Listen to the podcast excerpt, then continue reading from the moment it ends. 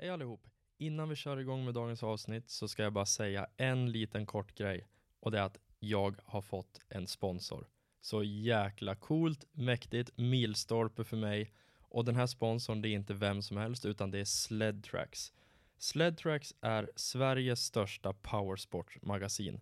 De gör artiklar, reviews, de går igenom skotrar, kläder, allt möjligt. De anordnar även ett event som är Sledtracks Photoshoot som jag var på i fjol. Svinroligt event. Så gå in på deras hemsida sledtracks.se och frossa i intressant skotermaterial. Alltså sledtracks.se, it's a lifestyle. Vad lärde jag mig av det här? Kör fortare så du hoppar över hängdrivet. Ja, men jag kan säga så här.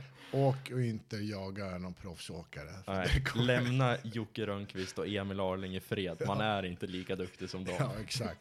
Nummer två, håll distans.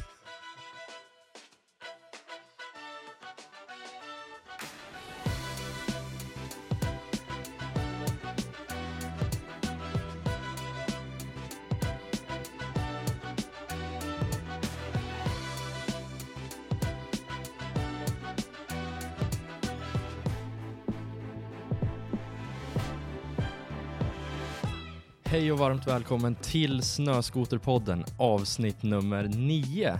Och idag så sitter jag här med en riktigt stor kille i skoterbranschen, både till jobbtiteln och i kroppen, nämligen Ashkan Agili. Ashkan jobbar till vardags som marknadschef på Sledstore. Han är en av mina närmsta kollegor och han spenderar all sin lediga tid antingen på gymmet eller på något motordrivet fordon. Enligt mig så är Ashkan en riktigt, riktigt intressant person som jobbar stenhårt bakom kulisserna i skoterbranschen.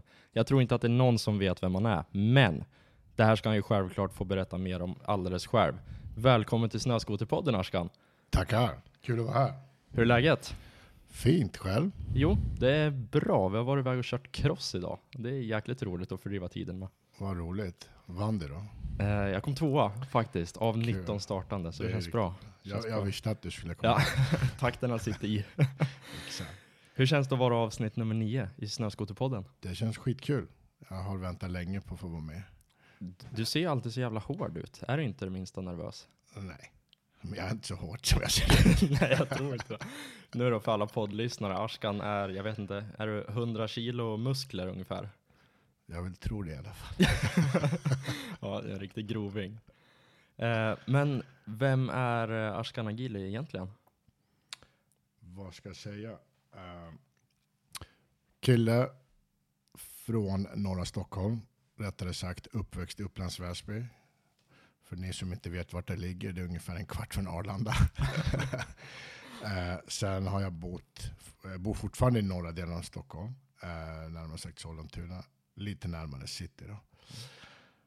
Eh, har varit intresserad av motor motorfordon sedan barnsben. Eh, det går i släkten, hela, eh, rättare sagt mammas sida. Då. Mm. Eh, morfar, alla mina morbröder, alla. Jag har alltid liksom varit runt motorcyklar, motocrossar. Så det har liksom kommit naturligt. Alltså roadracing eller bara Nej, men landsväg? van, vanliga Ja. motorcyklar. Liksom. Så det, intresset för motorer och, och motorcyklar och fordon av det slag har ju liksom kommit därifrån. Genuint intresserad av eh, marknadsföring och eh, jobba med att bygga värden. Eh, och det, det har jag också, de intressena väcktes tycker jag rätt tidigt liksom, i, i skolan. Där, där ämnena med, med uttryck och sånt, där Mm. så utmärkte jag mycket mer än att räkna matte. Ja. Det kreativa Det var din kreativa grej. sidan, ja exakt. Ja. Ehm, så det är lite jag. Jag brinner för det jag gör, eh, brinner för mina intressen och brinner jättemycket för uh, relation, relationsbyggande, liksom nätverkande. Och Hur, kom, det- hur kom du in på det här med skoter då? Eh, jo, men jag kan ju, det går lite tillbaks till eller motorcykelåkningen. Ja, men, så, jag växte upp med motorcyklar, det liksom allt ifrån minicrossar till moppeåldern till ta, ta MC-kort. Och eh, alltid varit intresserad av och eh, mäta hur bra man är i, i allting. Även om jag liksom inte varit det snabbaste så har jag alltid varit intresserad av att liksom Du är lite tävla. och- tävlingsmänniska. Ja, exakt. Och, och det kommer ju både från att liksom varit intresserad av att köra motocross, men i alla fall i vuxen ålder så ledde, ledde liksom, man börjar oftast på landsväg och sen slutar det liksom på, eh, på bana. Mm. Eh, som för många, för där kan du köra fort under säkra former. Och hur som helst började, började med det. Tyckte att det var, det var skitkul, höll på med det. Där lärde jag känna en massa killar som en vinter, jag kommer inte ihåg när det var, de skulle åka upp eh, och åka skoter. Så 10-12 roadracingkillar, jag tror det var Funäsdalen, så jag åkte dit och hyrde en massa maskiner. Så det, det var det första gången jag provade. Uh, och det var ju mest led. Tänk dig 12 roadracing-dårar jagar varandra på Fan, det led. låter det livsfarligt. låter livsfarligt. Så det är så jag liksom kom i kontakt med det. Okej. Eh, och, och det föll ändå rätt naturligt, för det, det, även om det liksom, all tekniken och sånt är annorlunda, så det var inte obekant med själva farten och, och Nej, bromspunkter och sådär. Du var inte livrädd första gången du satt på en nej, skoter? nej, exakt.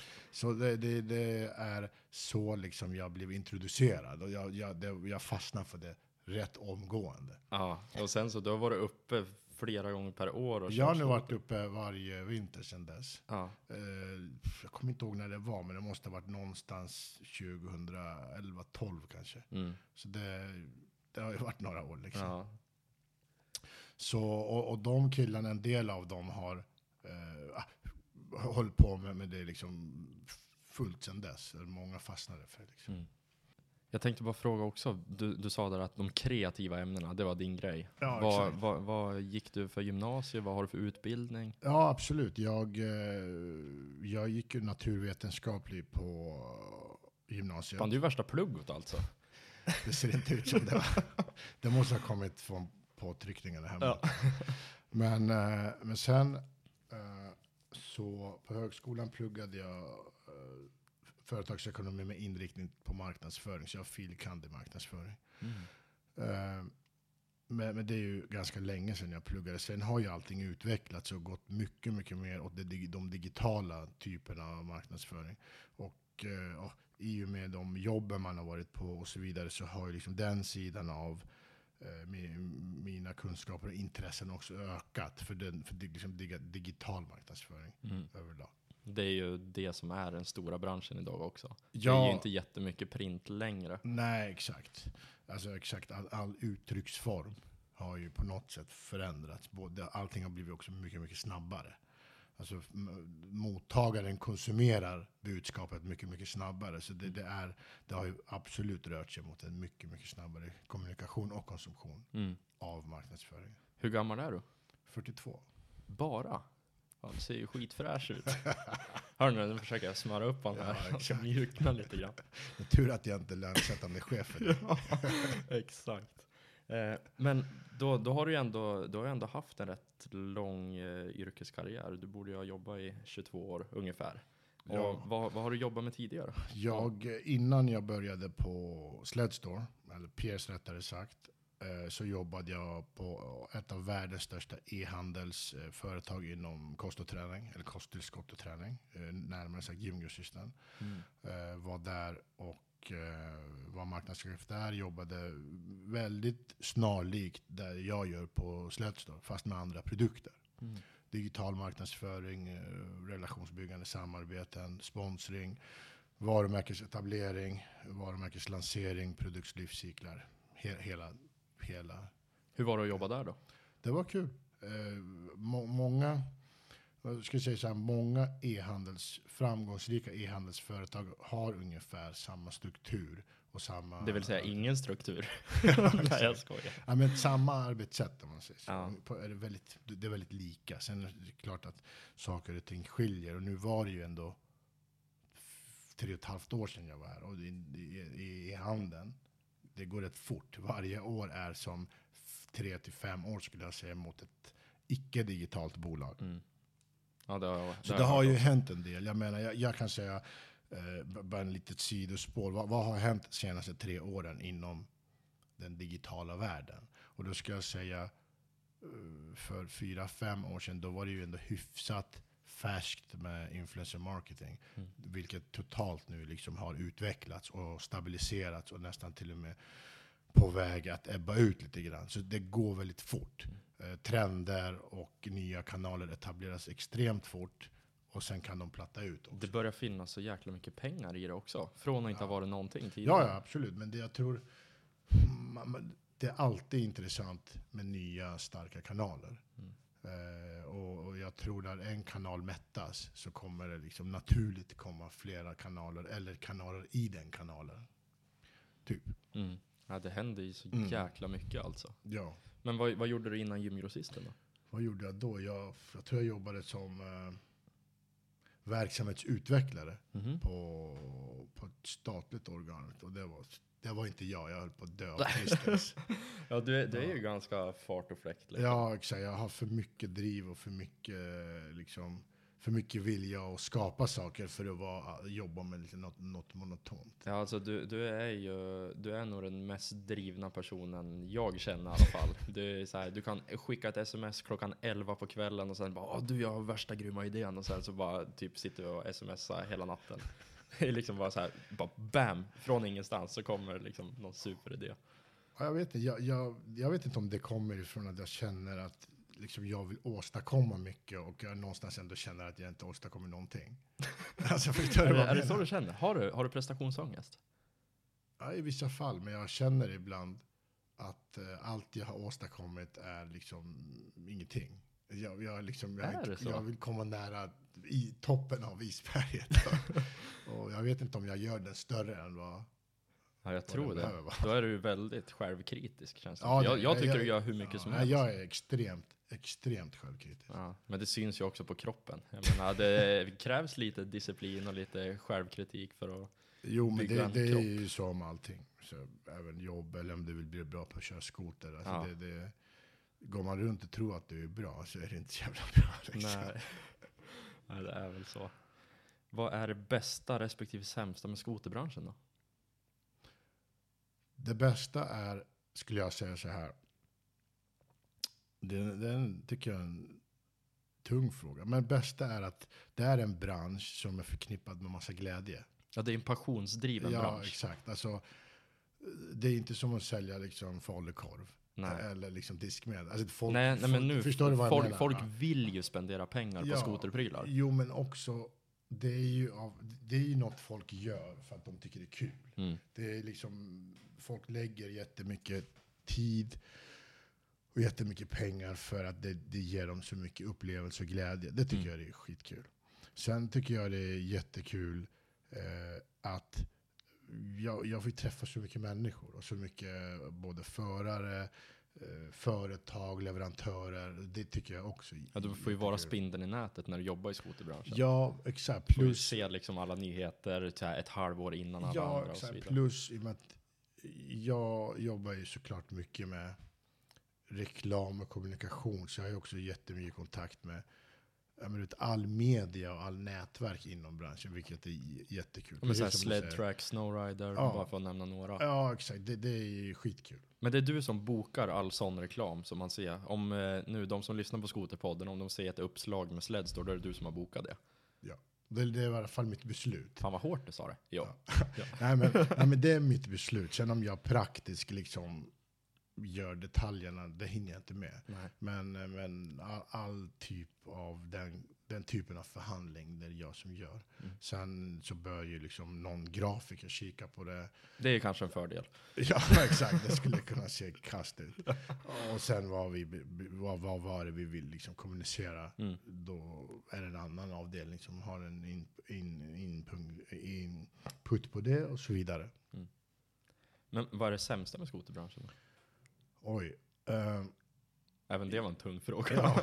Ja, men jag, jag skulle säga att överlag det är en bransch som inte är förändringsbenägen eh, just nu i sin helhet. Men det är, det är ju en ganska förlegad bransch, eller vad man ska säga. Ja, alltså, På gott och ont, ja, såklart. alltså, men så här generellt, så det är skrämmande med förändring.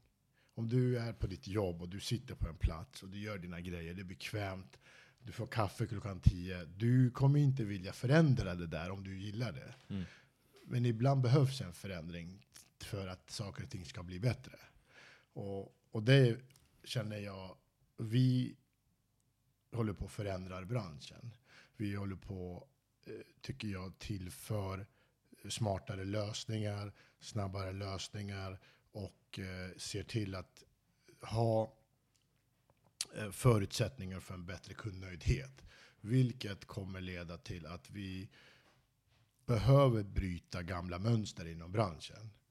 Eh, och det är klart att branschen, kanske inte, inte till sin helhet, men delvis tycker den förändringen är jobbig. Mm.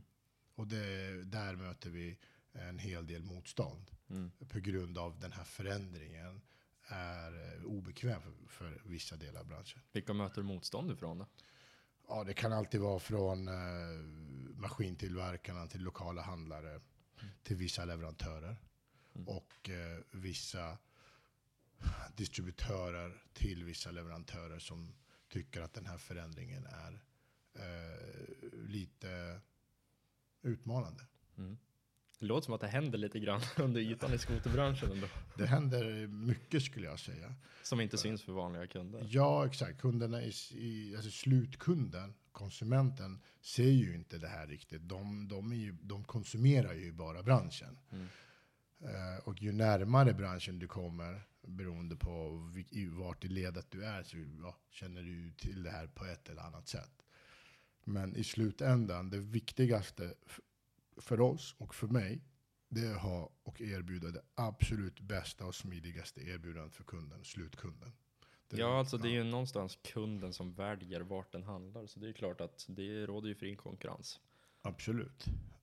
Men eh, det här är ju såklart inget nytt eller unikt för skoterbranschen. Det är ju för alla branscher. Mm. Och det är Eh, det här digitala liksom. Är, ja, man går exakt. ifrån från små butiker och sen ska det handlas online. Jo, jag menar, men- kolla men- på men- XXL bara. Hur många sportbutiker har Ja. de skövlat? Ja, men jag kan säga så här. Jag kan ha ett, ett bättre exempel på det där. Hur, hur reagerade musikbranschen när Napster och Spotify etablerades? Mm. När alla artister skulle alliera sig mot den dig- digitaliseringen av musiken. Mm. Vart är vi nu? Ja, det är ju bara Spotify. Ja, exakt. Eller ja, Jag tror- Apple Music försöker, men det är Ja, bara men Spotify. jag, jag tror det här summerar det hela. Mm. Att, eh, att det, det, den utvecklingen som sker just nu i de flesta branscher eh, är, en, en, det är den naturliga utvecklingen och så eh, de som anpassar sig snabbast till den kommer nog ha lättare att anpassa sig och utveckla sig där.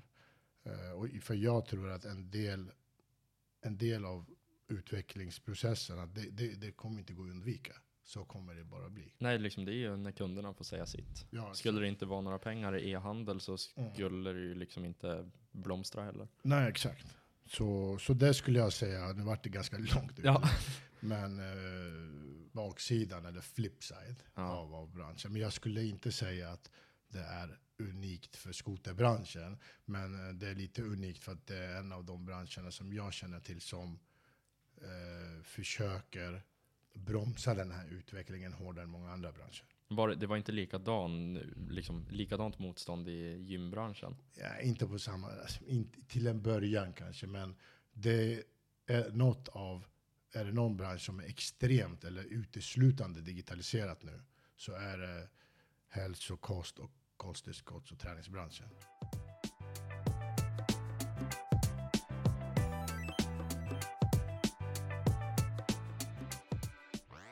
Vad är det bästa respektive sämsta med att vara marknadschef på Sledstore då? Hur är det att jobba på ett sånt företag?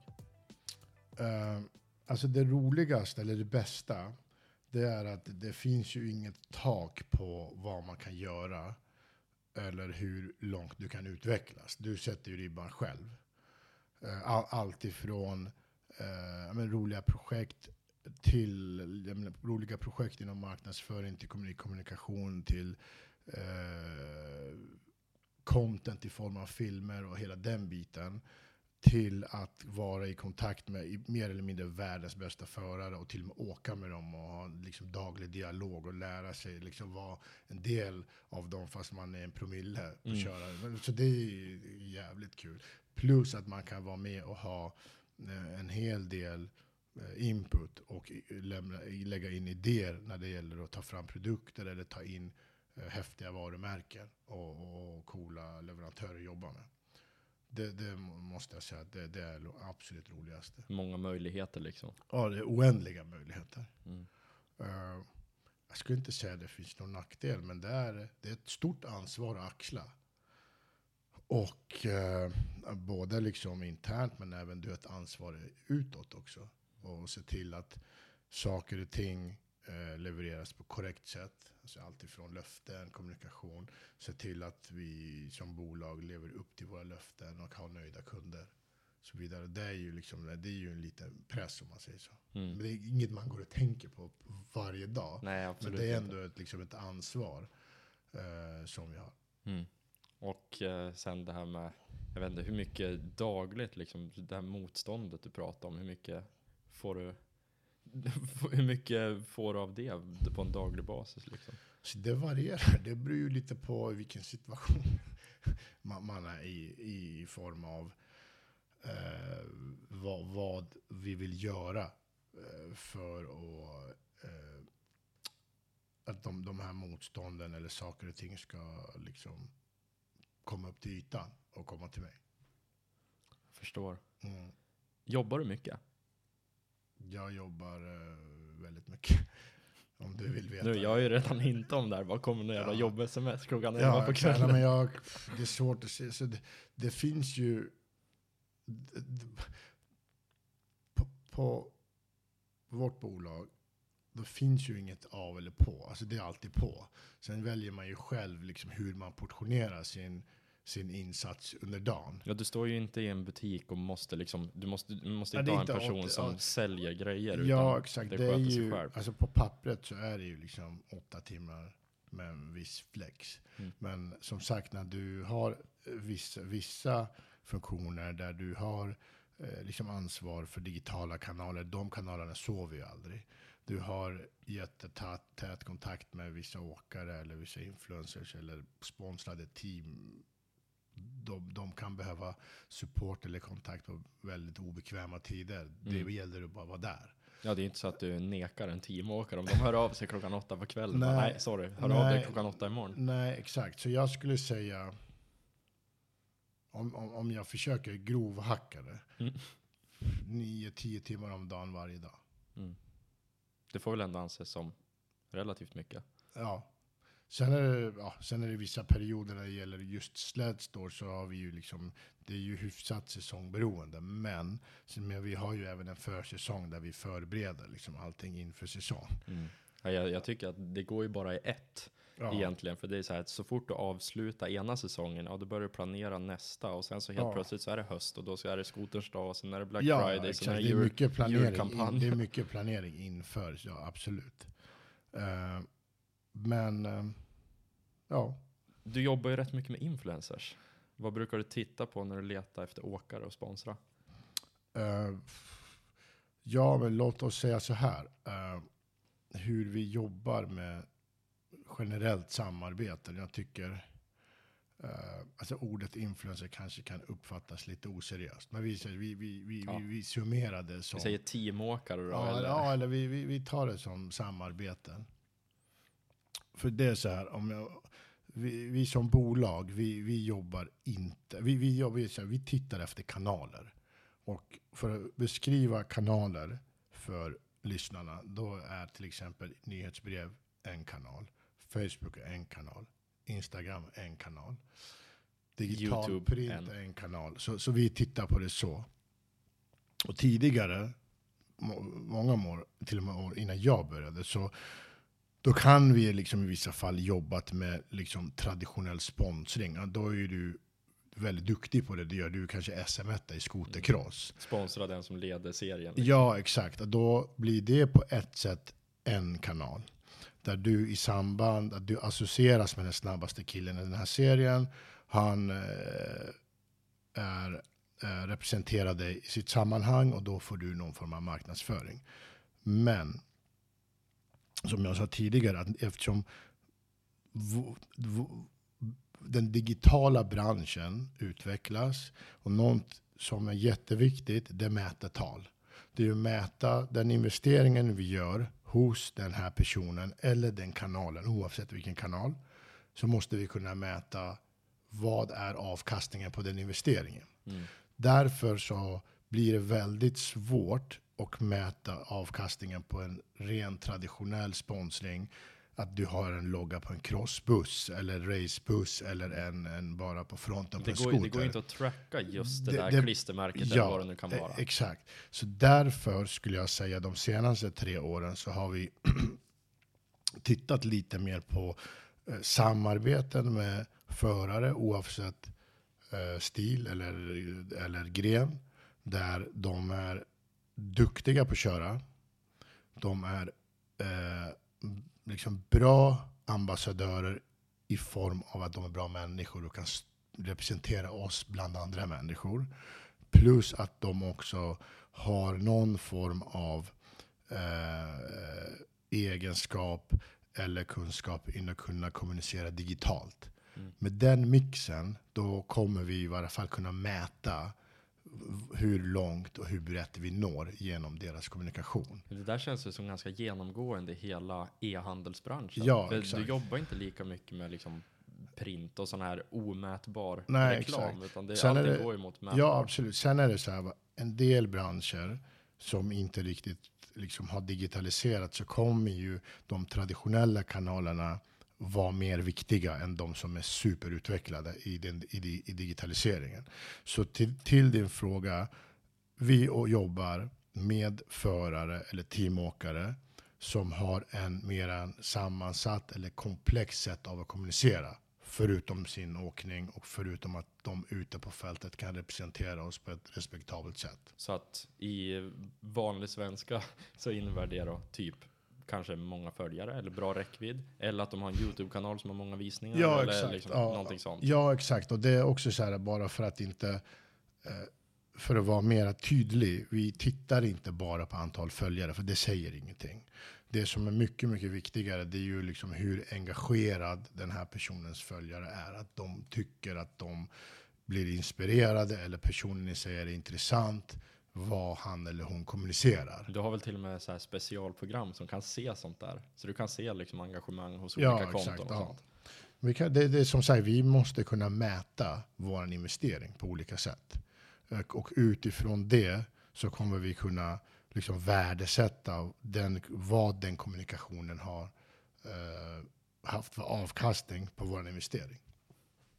Var det för långt utlägg? Nej, absolut inte. Jag tycker att det är så jäkla intressant. Ja. Jag gillar ju sånt här. Ja, men jag, det är kul. jag tycker Ja, men- att det är jäkligt roligt. För, för ja, men ett tips till eh, de förare som är intresserade av att få någon form av sponsring eller någon form av support så måste man alltid tänka så här.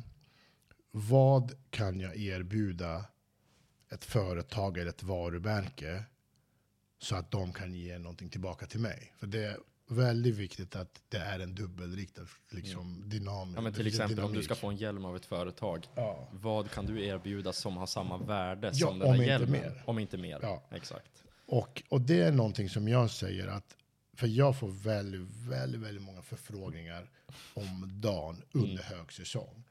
Vilket jag tycker är kul. Däremot tycker jag väldigt många säger, men jag ska köra så här många mil.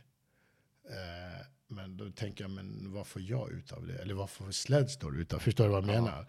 Däremot när liksom jag får höra mer, ja, men jag kör på den här nivån, de här grejerna har jag planerat, jag är aktiv i de här kanalerna.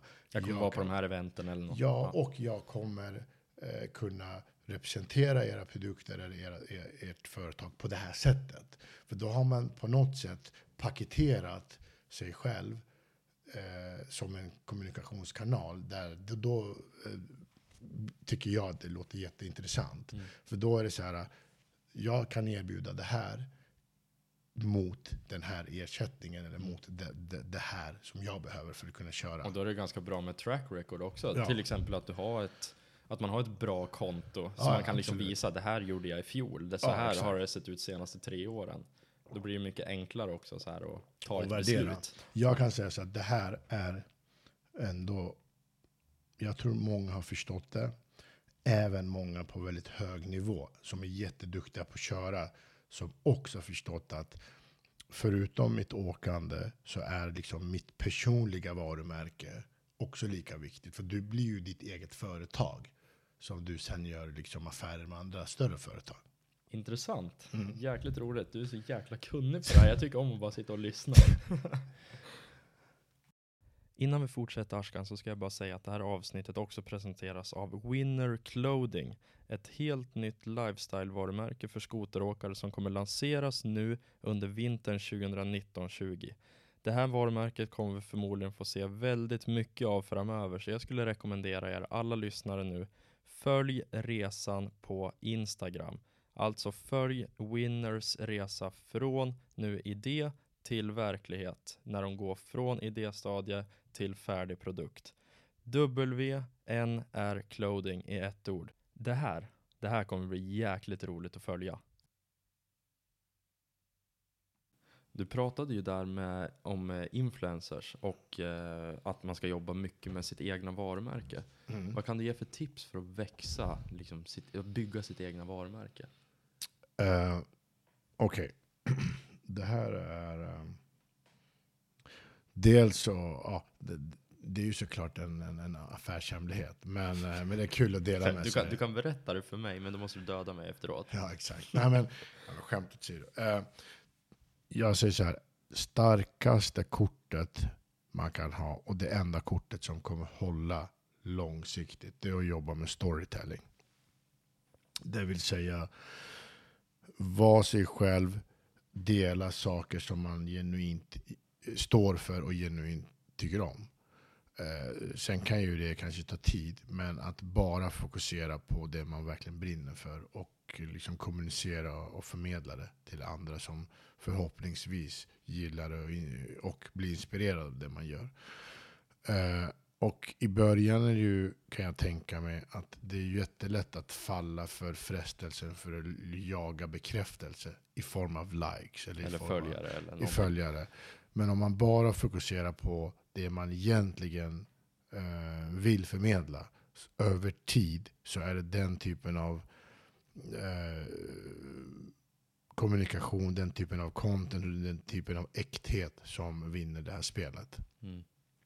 Det, det är i alla fall mitt tips. Att jaga inte själva den kortsiktiga grejen. Jaga liksom, tänk långsiktigt. Okej, eh, tänk jaga passionen. gör, liksom. gör Ja. någonting som man verkligen brinner för. Ja, exakt. Och Fan det- vad klyschigt det låter egentligen, det, men det det sant. låter klyschigt, men om du tittar på de flesta gurorna inom eh, marknadsföring och digital kommunikation och sociala medier, det, det är då tipset de Mm. delar till andra. Skit i likes, skit i liksom följare, det kommer. Och, och oftast de som överlever, det är de som har bara kört sin grej och förhoppningsvis är det en grej som många är intresserade av. Mm. Ex alltså, exakt så som du säger, så var det nu med podden för mig. Mhm. Jag hade inget mål liksom att ja, jag måste dra in si och så mycket pengar, jag måste göra det här. Jag, liksom, jag hade inga mål direkt. Mm. Men jag tror att det gjorde jag, gjorde det ju bara på passion. Ja. Och därför bara fick jag direkt bekräftelse på att oh, det här var jätteuppskattat, superbra. Jag liksom, det har gått så jäkla fort, bra Mm. från början. Jo, så är det, men håller du dig till det jag säger, eller i varje fall till, till, det, till det som du verkligen brinner för, och passionen, så kommer eh, belöningen blir en bieffekt, en positiv bieffekt eller biprodukt av det du gör. Ja, det Mm. verkar ju som att det är så det funkar. Ja, långsiktigt är det det. Kul! Eh, Ja. Men eh, algoritmer då? Det hör man ju, det är liksom ett ständigt ord som poppar upp i marknadsföringssammanhang. Nu Instagram har ju speciella al- algoritmer Mm. för att man liksom, ja, lägger man upp bilder på ett visst sätt så får du maximal synlighet. Mm. Kan du inte Alltså- berätta lite grann om så? Hur funkar det med Instagram? För det är väl ändå den största kanalen där, där flest håller hus, eller vad man ska säga. kan börja säga så här, anledningen att eh, Instagram är den plattformen som de flesta gillar och de flesta aktiva är, det är för att det är den enklaste plattformen för den enskilda individen att vara aktiv på. Det, insatserna är inte lika stor och krävande som till exempel YouTube. Där du behöver liksom lägga mycket mer tid för att skapa innehåll som kräver liksom kanske att du kan filma, du kan fota, du kan redigera. Förstår du vad jag menar? Mm, mm. Eh, därför är den kanalen nog, har den, liksom, det- den är lättast att, att börja där och göra någonting. Mm. Sen, som sagt, vill man sticka ut och vill man liksom vara unik i sitt jag, ju fler kanaler som du är aktiv i och, och, och ju fler sätt som du kan kommunicera, då kommer ju du såklart eh, särskilja dig på, på något sätt. Mm. Men om du frågar om algoritmer, alla plattformar har en, eller olika algoritmer för att, för, som liksom styr flödet. Och dels så, så det handlar ju om, om du har en kanal eller en sida eller en Instagram-konto där, eh, där, där du var inte spretig i din kommunikation. Är det skoteråkning? Du får göra vad du vill. Men om du nu ska ha din kanal till, säg att eh, förmedla din skoteråkning och förhoppnings, förhoppningsvis kunna få någon form av support i form av sponsorer eller varumärken. Eller någon, någon som ska hjälpa dig. Håll dig till ämnet. Där kan, det är varför steg ett. Sen så handlar det om också att vara väldigt relevant. Relevant i sin kommunikation och relevant i hur man uttrycker sig, både i bild och tal. Sen så har du ju så, såklart eh, Eh, liksom parametrar eh, som blir liksom Instagrams eh, sökordsoptimering. Och det är ju taggarna. Och taggarna måste också vara liksom relevanta. Och du har ju även liksom eh, aspekter att ta hänsyn till som tidszoner och när du postar och när, när din målgrupp är mest aktiv. Men givet alla de här grejerna, det som fortfarande är absolut mest relevant, det är ju att ha bra innehåll, bra Mm. content. Så att du får bra reaktioner, så Ja, att folk exakt. gillar, folk För- kommenterar. För tänk så här, ditt innehåll, engelska content, är själva grunden. Det är liksom motorn i det hela. Allt annat med taggar och geotaggar och så vidare är liksom som små, små trim som får själva... Så du kan trimma hur mycket du vill, men om innehållet är inte relevant så kommer det kommer ändå inte... Nej, det kommer inte det- lyfta ändå. inte med största sannolikhet nej. Ja, intressant. Men vad, liksom, vad, vad är den perfekta frekvensen då? Liksom, Jag skulle, jag skulle säga... om, man, om, man, om man vill få maximal spridning på sina. Instagram-inlägg. Nu är det jag, det jag säger här nu är liksom inte någon Instagram-bibel. Men, Nej, men, men- typ. ja, men, jag, skulle, jag skulle säga så här. Jag skulle inte gå under mindre än en post om dagen. Så man behöver i alla fall ha Fan, nu får jag ångest här. Nu får jag värsta pressen på mig. Ja, men en post om dagen så skulle jag säga skapar väldigt mycket intresse och nyfikenhet genom Instagram stories. Så där skulle jag säga ungefär mellan 5 till 10 poster per dag. Så nu får du lite mer ångest. Åh, herregud. Ja. Ja, ja, och sen, det kommer ju en rejäl utmaning i det då. Och samtidigt ha, alltså, ha den frekvensen och samtidigt ha relevant innehåll. Det är svårt. Alltså det, är därför jag menar, det är därför det blir väldigt tydligt vem som sticker ut. Mm.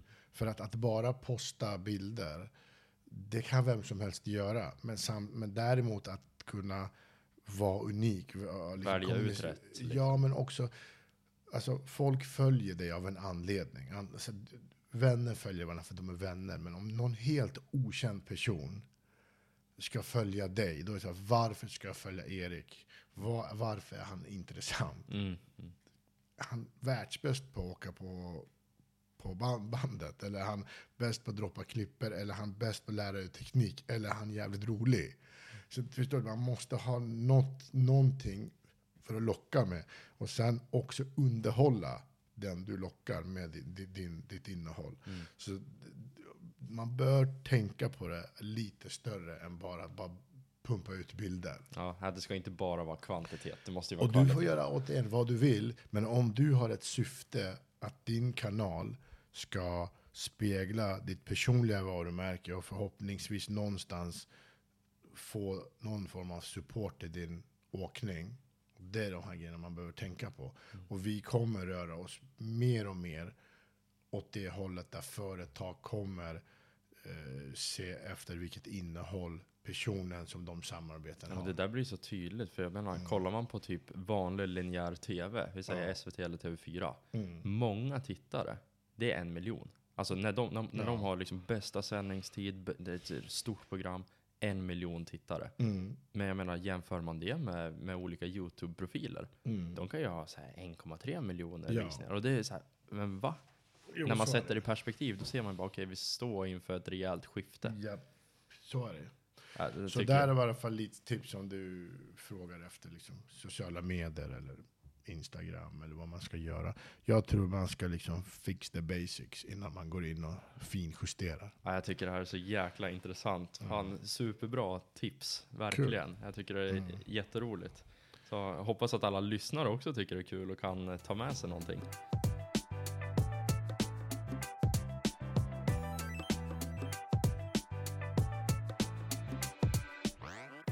Men du Ashkan, vilket är ditt bästa skoterminne?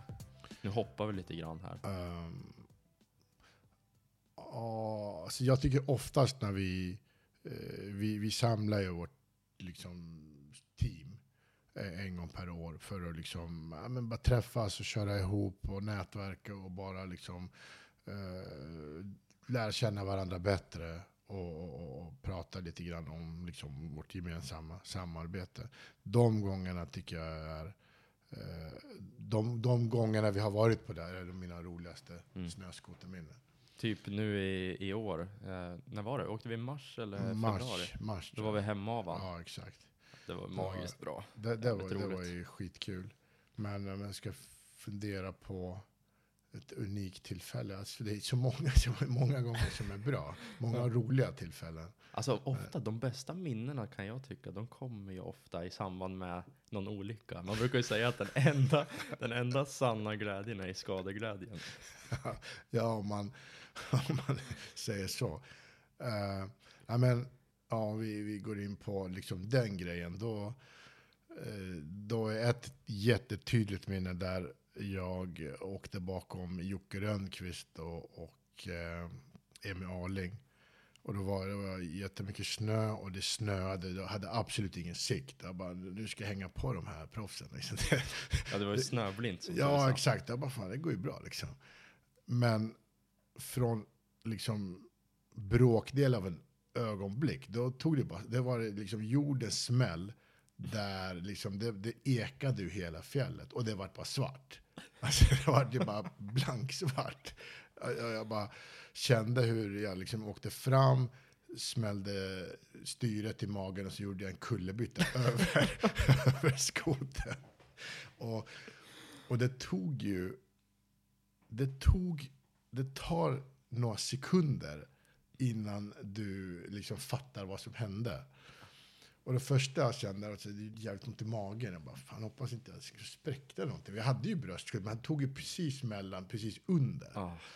Ja, men jag vaknar till och då inser jag att, att jag åkte in en driva och då har ju Emil och Jocke som var framför mig, de har ju vikt av. Jag har ju inte De är, de är lite reaktionssnabbare kanske. Ja, men jag, jag hade ju dels allt sprut från Jocke rakt i facet, plus att det var snöblint. Det är Jockes fel allt. Ja, exakt. Så jag ska inte skylla ifrån mig, men jag såg noll och ingenting. Ja. Jag åkte bara på hans liksom ljud. Okej, så du var rätt in i en hängdriva Ja, som var exakt. liksom, ja det var som en vägg. Ja, Typ det var, ju, det var ju som att få en smäll av Mike Tyson. Det var, det var ju som han säger, alla vill vara tuffa tills de får en smäll. Ja. Så det tog ju bara tvärstopp. Hur som helst, jag gick upp och okej, fan jag lever. Ja. Och som du vet och Alltså, gäng- jag- gänget vet, men inte lyssnarna, att jag var ju nyopererad från en knäoperation. så, så jag var ju tvärnojig för knät också. Så i alla fall, jag gör en kullerbytta över, över skoten, landar som en ballerina, perfekt. Så knät klarade ju sig uppenbarligen. Så. Och då stannade ju alla för att det var en sån smäll. Att det vart ju liksom, det vart ju liksom som en djungeltrumma där. ja, men sagt så bara kollar jag, då ser jag att skidorna står ju bara rakt upp. Alltså det är liksom, ja, det var ju stopp. ja det var ju bara stopp och det rann och jävla grön sörja från Ja, skotern. och, men vi skulle ju dra upp den där för den stod ju Ja. liksom nertryckt i en driva. ja, exakt. skulle vi börja dra upp den där och då så även när vi drar upp den, fan det rinner någonting grönt Ja. ur den och bara fan, kyla, Ja, kylarvätska. Ja, och titta och er, du har ju liksom smält sönder hela... Du har smält sönder plasten, du Ja, har smält sönder inuti, du har liksom Ja, brutit jag- av till och med ett eh, aluminiumstag ja som men så såg jag att jag hade ju liksom knäat hela, liksom, hela, vad heter det? Ja men plasten Själva framför. plasten, men hela liksom inredningen, det var ju liksom helt kn- sönderknäat. så det var rätt Du mular den där smäll. skotern ganska bra. Ja, så- exakt. Så det var, det, det var, det var rätt hård smäll. Som, var som jag, jag var lite roligt. överraskad när jag klarade smället helskinnad. Ja. Jag känner dock av min vänstra handled fortfarande. Jag upplevde, det var så mycket adrenalin så jag tänkte inte på det då. Nej.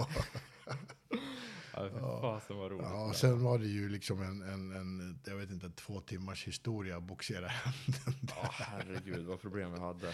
Men Ja, fasen vad så kul det var ju väl ett, ett, ett, ett av de värsta minnena, men samtidigt komiskt.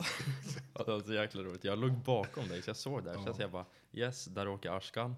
Och sen så ser jag bara så här bara puff, bara ett Ja, stort det- jäkla rökmoln. Och sen ser jag två fötter komma Ja, slungandes ja, upp genom det där rökmolnet. Och sen bara totalt kaos och sen så ligger du bara på marken efter. Det var tur att det gick bra. Vad lärde jag mig av det här? Kör fortare så du hoppar över hängdriven. Ja, men jag kan säga så här, åk och inte jaga någon proffsåkare. Nej, lämna Jocke Rönnqvist och Emil Arling i fred. Man är inte lika duktig som dem. Ja, exakt. Nummer två, håll distans. Exakt, ja det är nog eh, det Ingen bästa. skämt, det det, är det det är nog det bästa. bästa tipset faktiskt. Ja, för fasen vad kul. Vi har snart spelat in en, en timme. Kul, det har varit kul. Vi kan nog spela in en timme till. Ja, eller hur? Det är så jävla roligt. Bara sitta och surra skoter en Ja. timme. Avsätta tid för det. Ja. Men du, om man skulle vilja komma i kontakt med dig då, hur gör man då? Jag tror enklaste sätt, sättet att komma i kontakt med det, det är antingen via eh, Sledstores Instagram, skicka DM, eller min egen. Skicka DM. Vad heter du på Instagram? I am Ashkan. Snyggt. Ifall du har missat det. Ja. Exakt, lägg in den i slutet. Exakt. Eh, skulle du vilja säga någonting som jag inte har frågat om? Ja, men jag, jag, jag tror att många som åker skoter, eller många som håller på med något som är, de är väldigt passionerade för, skulle jättegärna eh, någonstans vilja eh, pyssla med det, jobba med det, eller liksom jobb, vara var liksom involverade i det liksom mer eller mindre varje dag. Spendera mer tid Ja, med det exakt. de tycker om. Och, och jag skulle säga att om, om man vill ha liksom ett stimulerande vardag, stimulerande jobb, då ska man bara försöka pyssla med det som man tycker är kul. Som, som gör att man på ett naturligt sätt blir driven för att det håller dig stimulerad. Och jag vet att det är väldigt många människor som går till jobbet och gör sina åtta timmar och sitter bara av tiden. Prenumerera på lön som jag brukar säga. Ja, exakt. Och det är ju särskilt utvecklande eller stimulerande. Så jag vill verkligen uppmana att försök och sök er till jobb eller sysselsättningar som ni verkligen tycker är kul och utmanande. Och hela tiden utmana sig själv. För är det för lätt eller är det för ostimulerande så kommer det bli, det kommer stagnera. Och det kommer stagnera ens egen utveckling och även liksom ens egen drivkraft för att nå liksom längre, längre upp. Fasen vilket bra avsnitt vi har fått till nu. Eh, Det där har varit så jäkla kul. bra. Sista slutklämmen. Ashkan Agili, stort tack för att du ville vara med i Snöskoterpodden. Tack att jag fick vara med.